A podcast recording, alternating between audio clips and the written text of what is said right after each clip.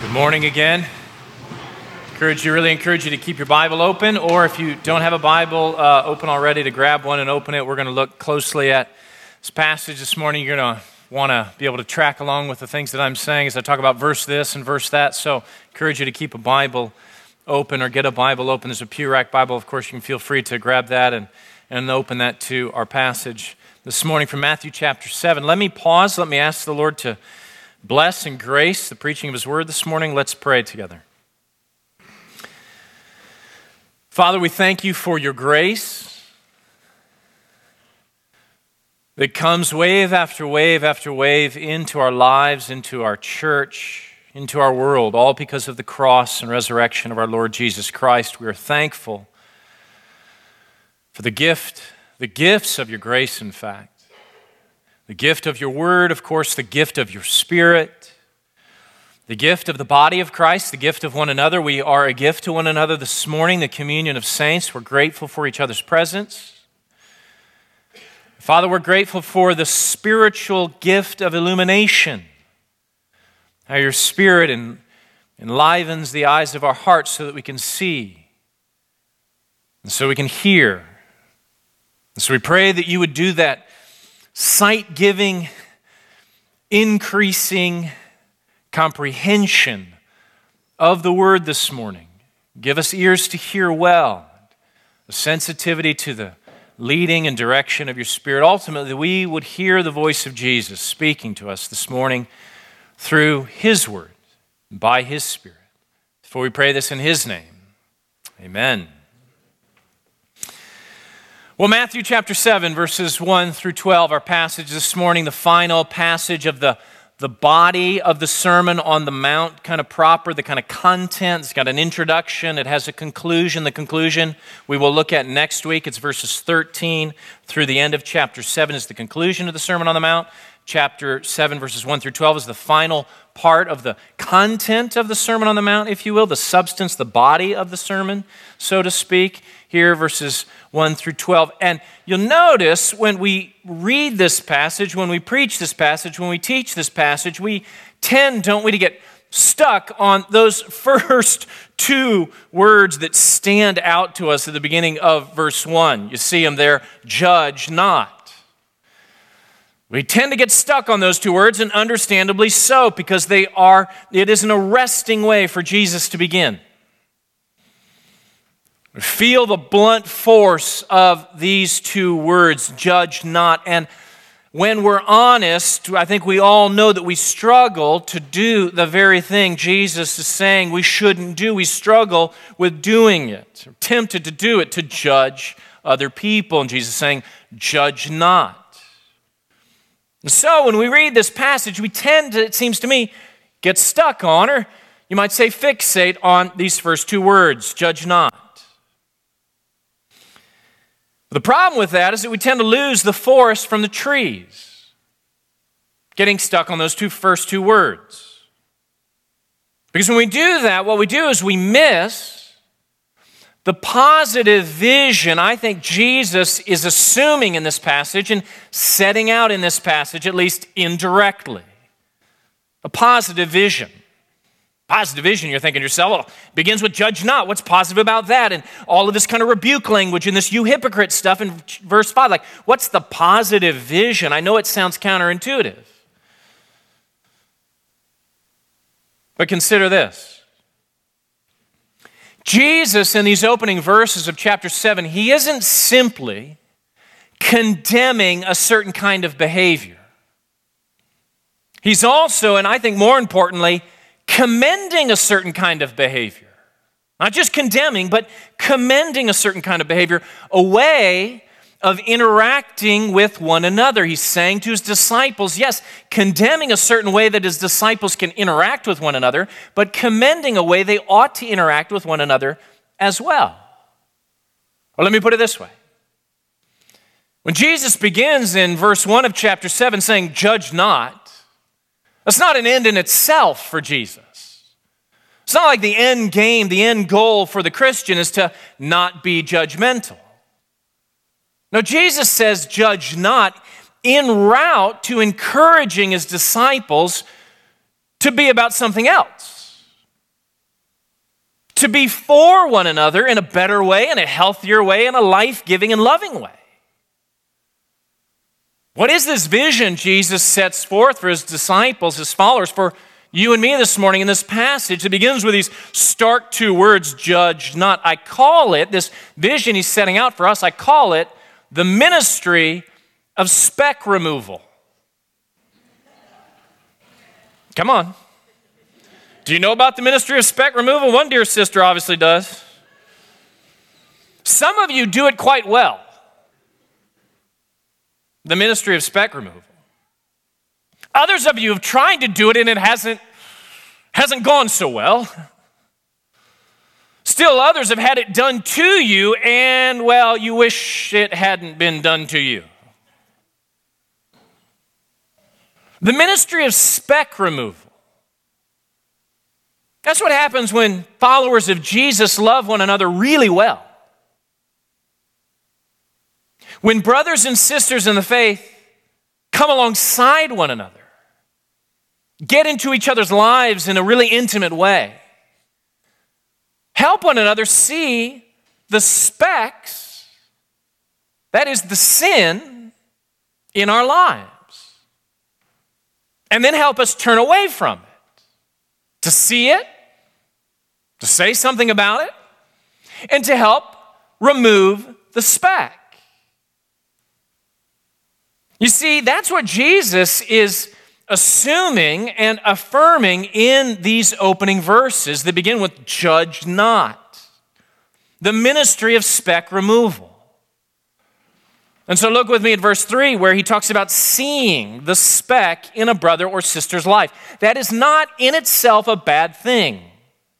To see a speck in a brother or sister's life. That is not in itself a bad thing. Verse three, nor is saying something about it in verse four, like, hey, can I help take that speck out of your eye?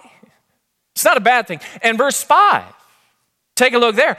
It implies something very loving that we're going to help a brother or sister get the speck out of their life.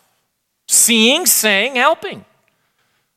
Verses three, four, and five, nothing wrong with any of that. In fact, this is a vision of loving interaction in the body of Christ. Helping one another grow in Christ-likeness and godliness. This is loving accountability and community. This is a service to one another. Or you might put it this way. The ministry, ministry of speck removal is a ministry of love. Not to trivialize it, but it's like going out to eat with some friends and you enjoy a delicious salad, but you got a little Brussels sprout sticking out from your teeth. And you want someone in that situation, you want the friend to discreetly and kindly and lovingly point it out. Hey, you got a piece of cauliflower between your two teeth. So too, if someone has a speck, sin in their life, I would want someone to kindly, discreetly, lovingly point it out. It's the ministry of speck removal. And what I'm trying to say to you this morning in light of this passage, though I know it strikes us as counterintuitive, is that that is what Jesus is assuming and affirming in this passage, the positive vision of a ministry of speck removal within the body of Christ and among his followers. Of course, the problem is, rather than engaging lovingly in the ministry of speck removal, we prefer to play the part of the condemning judge, even with one another. So that rather than kindly, discreetly, lovingly coming alongside one another to help each other deal with our struggles and with our sins, we prefer to stay aloof, keep our distance, even sit in the judgment seat, put on a dark gown, get a nasty grimace on our face, grab a gavel, and play God in each other's lives, the condemning judge. It's an ironic and sad thing, isn't it, that Christians tend to be very, very good at judging others. That may be why nine out of ten younger outsiders, those outside the Christian faith, describe Christians as judgmental. Nine out of ten. So the people you brush shoulders with at work and in your neighborhood and at school, if they're under the age of about forty, nine out of ten of them will think it is an accurate description of Christians to call them judgmental. But so too, evidently, those inside the faith. Not just those outside the faith, but faith, but our children and our young adults, those in our student ministries and even our children's ministries here in our own church. Those who have studied these things say fifty-three percent of those young adults and young people within the body of Christ, within the church, will say the same thing about Christians. They're judgmental. And if we're honest, we can't entirely fault them for that impression, can we?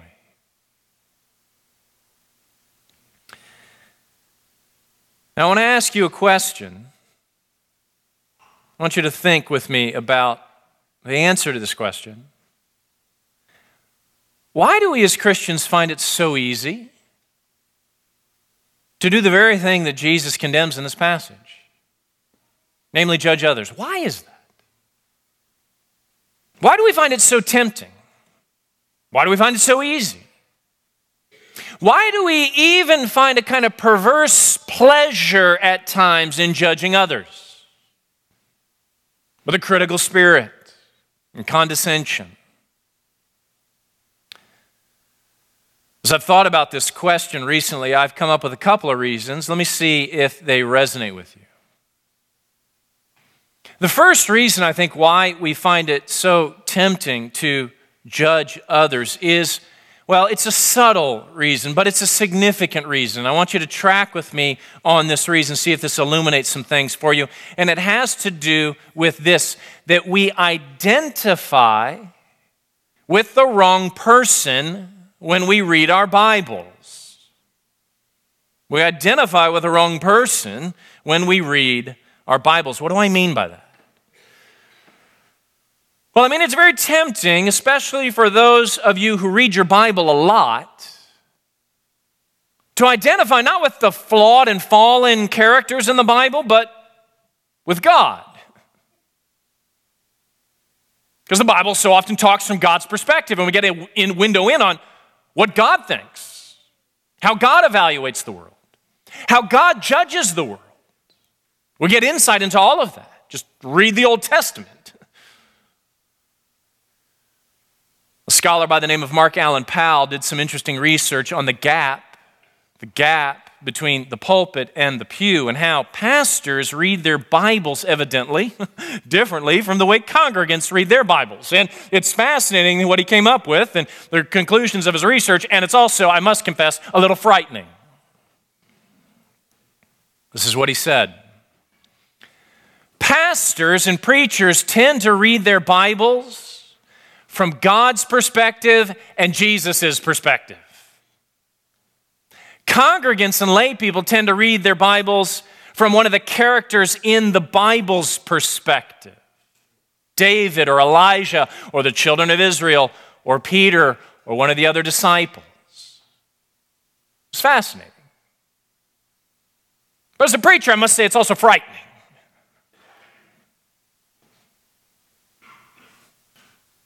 And I think the problem, I think the challenge is this, that we start to sit in God's seat, as it were, and see the world through God's eyes as though we were in God's seat evaluating the world,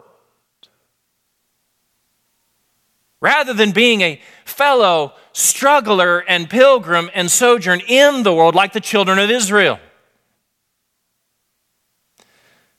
My sister came up from Indianapolis last weekend to uh, visit, and she took her, brought her daughter with her, who is best buddies with my daughter, Marta Kate, and so they went downtown to spend Saturday evening and afternoon and evening and night in downtown Chicago and spent the night down in the city. And my sister reported the next day that there were, in her view, and she's lived in Chicago before, an unusual number of street preachers out on Saturday night, she said, down on Michigan Avenue.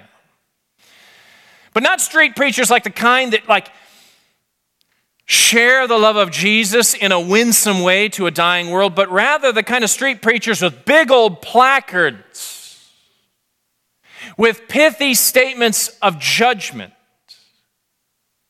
sitting, as it were, in the seat of God. Powerful reminder to me that when reading my Bible, I need to remember that I'm not God. I'm a whole lot more like fickle Peter or treacherous David or doubting Thomas than I am like Jesus. So not to identify or over-identify with the wrong person in the Bible, that may cultivate a kind of critical spirit towards the world as though you sit in the seat of God himself. I think a second reason why we are so tempted, find it very easy to judge other people, is another word that begins with I, insecurity. Yes, we're insecure about ourselves, of course. We all struggle with that. But even more importantly, about our relationship with God, about our standing with God. And when you're deeply insecure or unsure about your own standing before God, you will also tend to be deeply insecure and unsure about your own standing before others. You will be highly sensitive to the opinions of others, beholden to the opinions of others, because you are insecure about God's opinion of you. And the way you protect yourself, the way we protect ourselves from the opinions of others when we're very insecure and fragile and brittle and reactionary, is we go at other people with criticism. Criticism is a way of deflecting the opinions of others when we're hypersensitive to them. And so you're far more likely to want to criticize and judge others when you're insecure in your relationship with God. Never to pull them down and prop yourself up. Do you remember the story that Jesus tells of the Pharisee and the publican? I mentioned it last week. It is a classic, classic story. These two people standing there praying together. The Pharisee, presuming to be quite self-righteous, quite righteous and self-righteous in that sense. And the publican, who knows he is nothing but a sinner before God and needs the grace and the mercy of God. The Pharisee stands there praying, in a rather confident tone and condescendingly, even criticizing in his prayers. I don't know if you've ever tried that before. I wouldn't recommend it. I thank you, God, that I am not like this poor publican sinner, is the way he prays.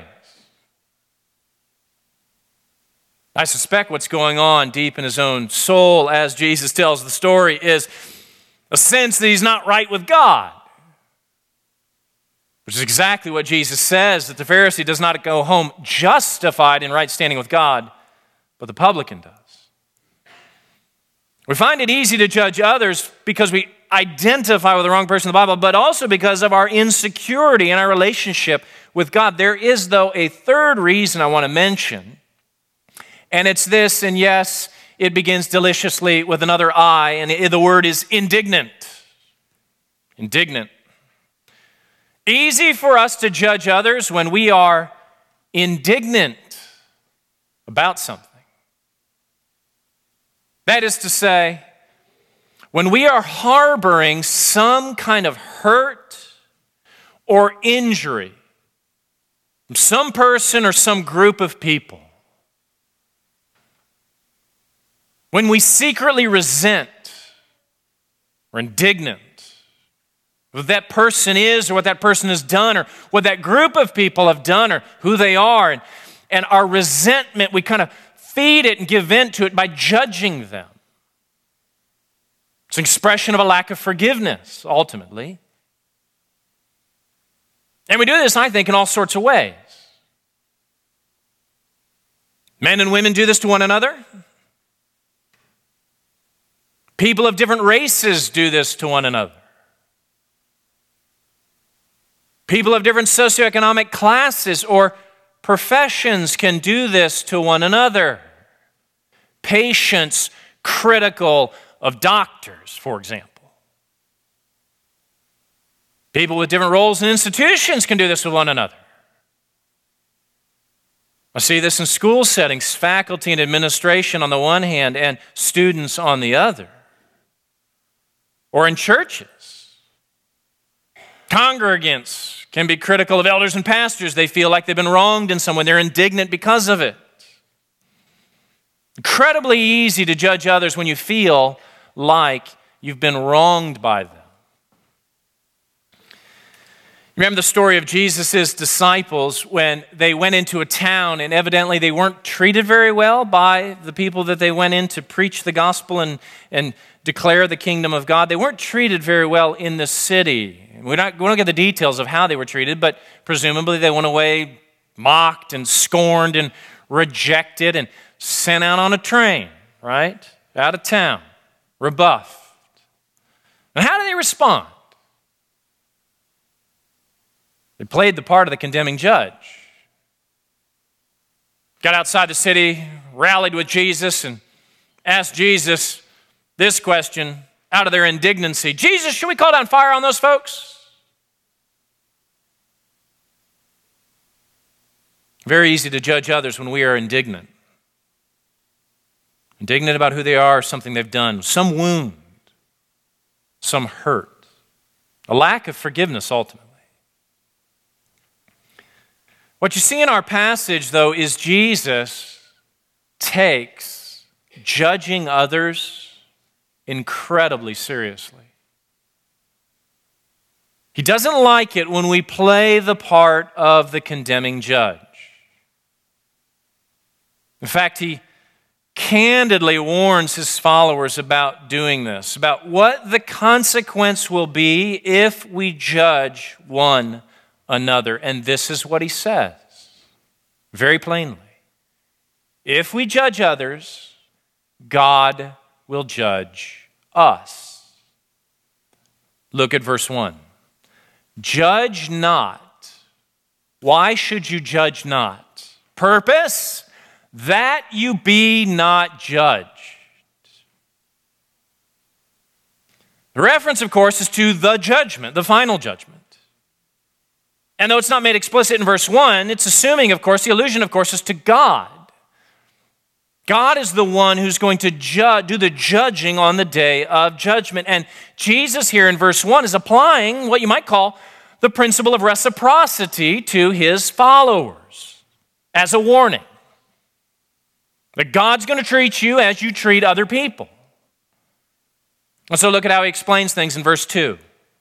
Quote, for with the judgment you pronounce, you will be judged. With the measure you use, it will be measured to you. The principle of reciprocity. We judge others, God will judge us. It's exactly what Jesus' brother James says in his letter, both in chapter two, verses eight through twelve, you want to look there, but also in chapter four, verses eleven and twelve of the book of James. This is what James says. Listen to how I believe he's just echoing his brother's teaching from the Sermon on the Mount. James chapter four, verses eleven and twelve, he says this, quote, do not speak evil against one another, brothers. The one who speaks against a brother or judges his brother speaks evil against the law and judges the law. But if you judge the law, you are not a doer of the law, but a judge. There's only one lawgiver and judge, he who is able to save and to destroy. But who are you to judge your neighbor, James asks.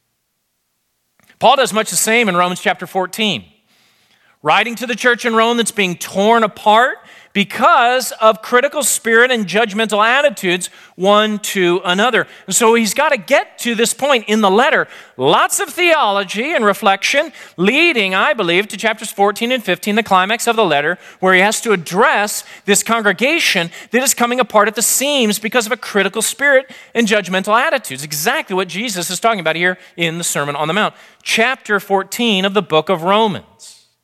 Paul says this, why do you pass judgment on your brother? Or you, why do you despise your brother? For we will all stand before the judgment seat of God. For it is written, as I live, says the Lord, every knee shall bow to me and every tongue shall confess to God. So then each of us will give an account of himself to God. What's Paul saying? What's James saying? What's Jesus saying? I think they're all saying the same thing, and it's simply this. We should not arrogate to ourselves, right? Not, not arrogate or assume for ourselves what only belongs to God himself, the right and the authority to judge others. Serious consequences follow for those who try to play the part of God in the lives of others. But you notice, look in your Bible, it doesn't end. Jesus' admonition and advice and counsel doesn't end there in verse two. Look there in verses three through five. He goes on and adds to the sober warning an illustration to explain things. He's further reinforcing his point about not judging others en route to this encouraging ministry of speck removal in verses three through five. Notice how he does it.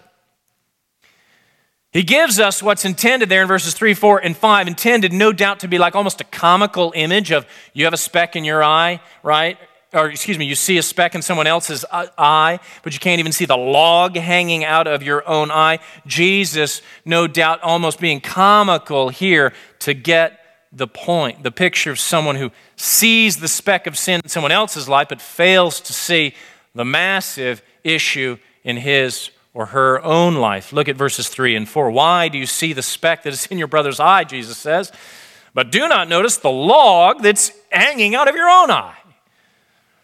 Or how can you say to your brother, excuse me, let me take the speck out of your eye, when there's like a massive log hanging out of your own eye?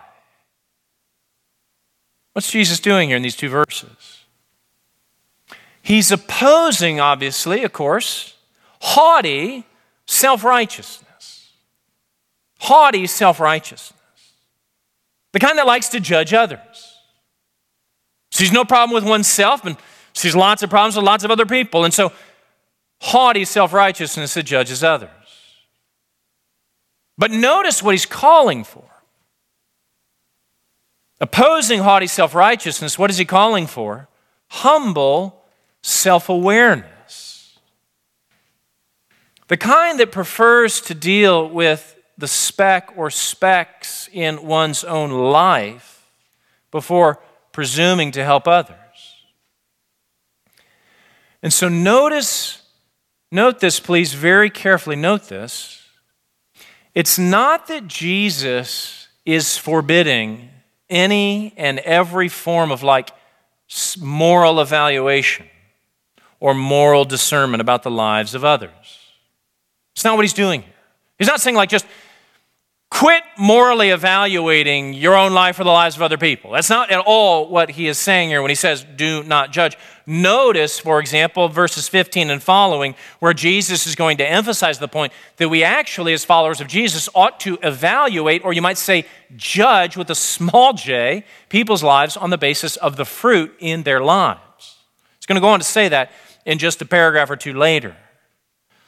So he's not calling for an abandonment of moral discernment or moral evaluation in the lives of other people. What is he doing? His point is this: if you're going to engage in the ministry of speck removal in the lives of another follower of Jesus, then you need to do your own work in your own life first.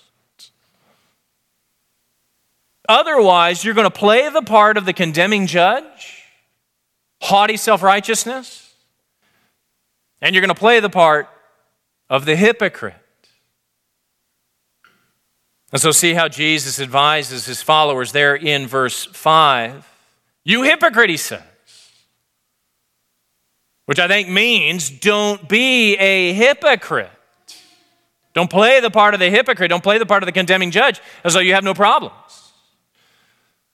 How do you do that? Well, verse five tells us first, Jesus says, first, take the log out of your own eye, do your own work, humble self-awareness, take the log out of your own eye, and then you will see clearly.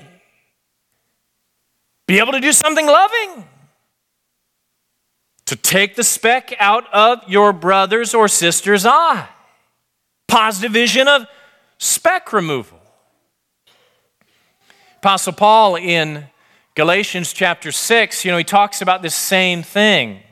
Ministry of speck removal, Galatians chapter six, verse one, where he says, if anyone is overtaken in a trespass, you who are spiritual ought to seek to restore that person in a spirit of gentleness, not haughty self-righteousness, in a spirit of gentleness, keeping watch over yourselves, lest you too be tempted. Humility, self-awareness. It's a positive vision of speck removal in the people of God. Of course, not everybody's into the ministry of speck removal. Not everybody is going to a fellow believer to come alongside them and help them identify the specks in their lives, right? Even self-identifying Christians can at times strongly resist this kind of ministry of speck removal. Push back against it. Become infuriated by it. Not because it wasn't done with grace and love and humility and mercy, but because they don't want to have any part in it. Perhaps you bumped up against someone like this as you've tried to do the ministry of speck removal in a loving and humble and gracious way. Jesus anticipates this kind of response. He even speaks to it very bluntly. You see it there in verse six. Take a look there. Where he's speaking about, I believe, those who resist the ministry of speck removal, and he calls them dogs and pigs. They rebuff, they resist, they reject the loving rebuke of a brother or sister. The book of Proverbs talks about these folks and uses the word fool. Jesus here using a very vivid, vivid pair of images, dogs and pigs. And his point is, don't waste your energies on them. If it is strident and if it is persistent, and if they show themselves, as Jesus would say, to be dogs and pigs, or as Proverbs would say, to be fools, want no part of the ministry of speck removal, then don't waste your en- energies on them. That would be, as Jesus says, look at verse six, that would be like throwing pearls before swine, and they may even turn and attack you. Pretty sober-minded little dose of realism from Jesus here in verse six, isn't it? But let me close by making two final observations about this passage. Notice first, the passage that comes immediately after verses one through six. Notice, it's a new paragraph probably in your printed Bible, but notice what it's talking about. It is an encouragement on the surface. It's an encouragement from Jesus to pray, encouraging his disciples to pray. Look at verse seven.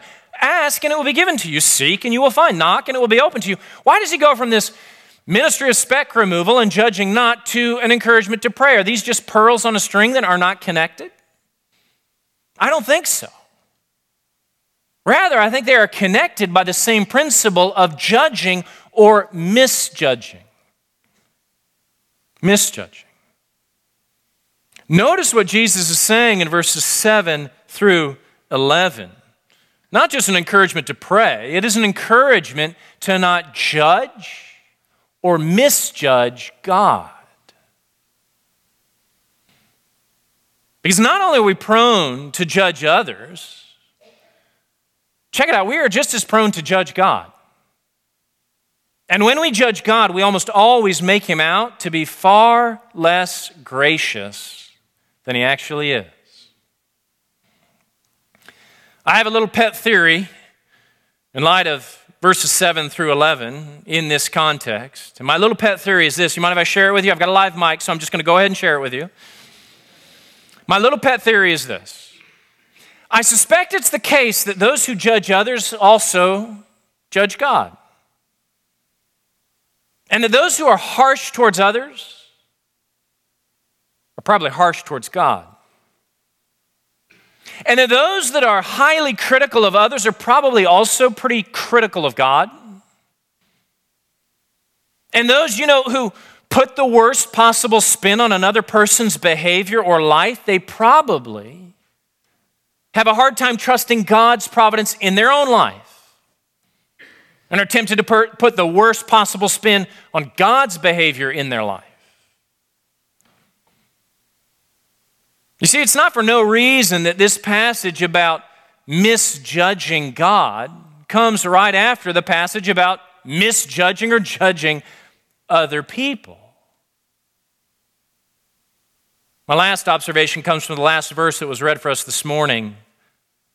Verse twelve, take a look there where you see Jesus sets out what we now call the golden rule. Verse twelve, where it is, this verse twelve, the summary of all of the content of the Sermon on the Mount. What does the whole Sermon on the Mount teach in a nutshell?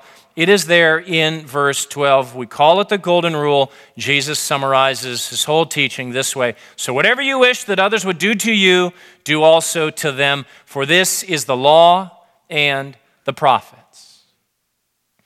Now what I want you to think about is this summarizing statement in verse twelve and how it connects to what he said about judging others just a few breaths ago. And when you do that, what I think arises in your mind is this. A very simple observation, but needs to be stated, that judging others is a failure to love. Judging others is a violation of the golden rule. Who in here wants to be judged by another person? And so do unto others as you would have them do to you. And indeed, to engage in the ministry of speck removal with the right humble spirit and posture, that's not an exercise in judging other people. Rather, that's an expression of the golden rule. Of love. And how much better, how much stronger would our lives be? Would our life as a congregation be? Would the church, more broadly speaking, how much better and stronger would we be if we judged each other a little less and came alongside one another a lot more in humility and in love? Helping one another fight the fight of faith, helping one another identify the specks and remove the specks so that we grow in Christ-likeness. How much better, how much stronger would we be as individuals and as a church? Jesus, of course, models this ministry for us so, so beautifully. When we were yet sinners, the Bible says, Christ, rather than judging or condemning us, he died for us. The just for the unjust. He who knew no sin became sin for us that we might become in him the righteousness of God. Not judgment and condemnation because of our sin or the specks, even the logs in our lives. Grace and mercy flowing freely from the cross of Christ. He saved us, Scripture says, not because of works done by us in righteousness, praise God, but according to his own mercy, so that being justified by his grace, we might become heirs according to the hope of eternal life. Amen? Father, thank you for the lavish grace that we see in the person of Christ, in the work of Christ. Thank you for grace upon grace that comes our direction, all because of the sacrifice of Jesus. May our gaze be fixed as we close out this sermon, this message, and this morning. May our gaze be fixed on the gracious life and sacrifice of Jesus, and may it transform our hearts, our minds, the way we see, we might judge not, but that we might also in love engage in the ministry of speck removal for our own good and for the good of those that we care about here in the body of Christ. For we pray this, Jesus, in your name. Amen.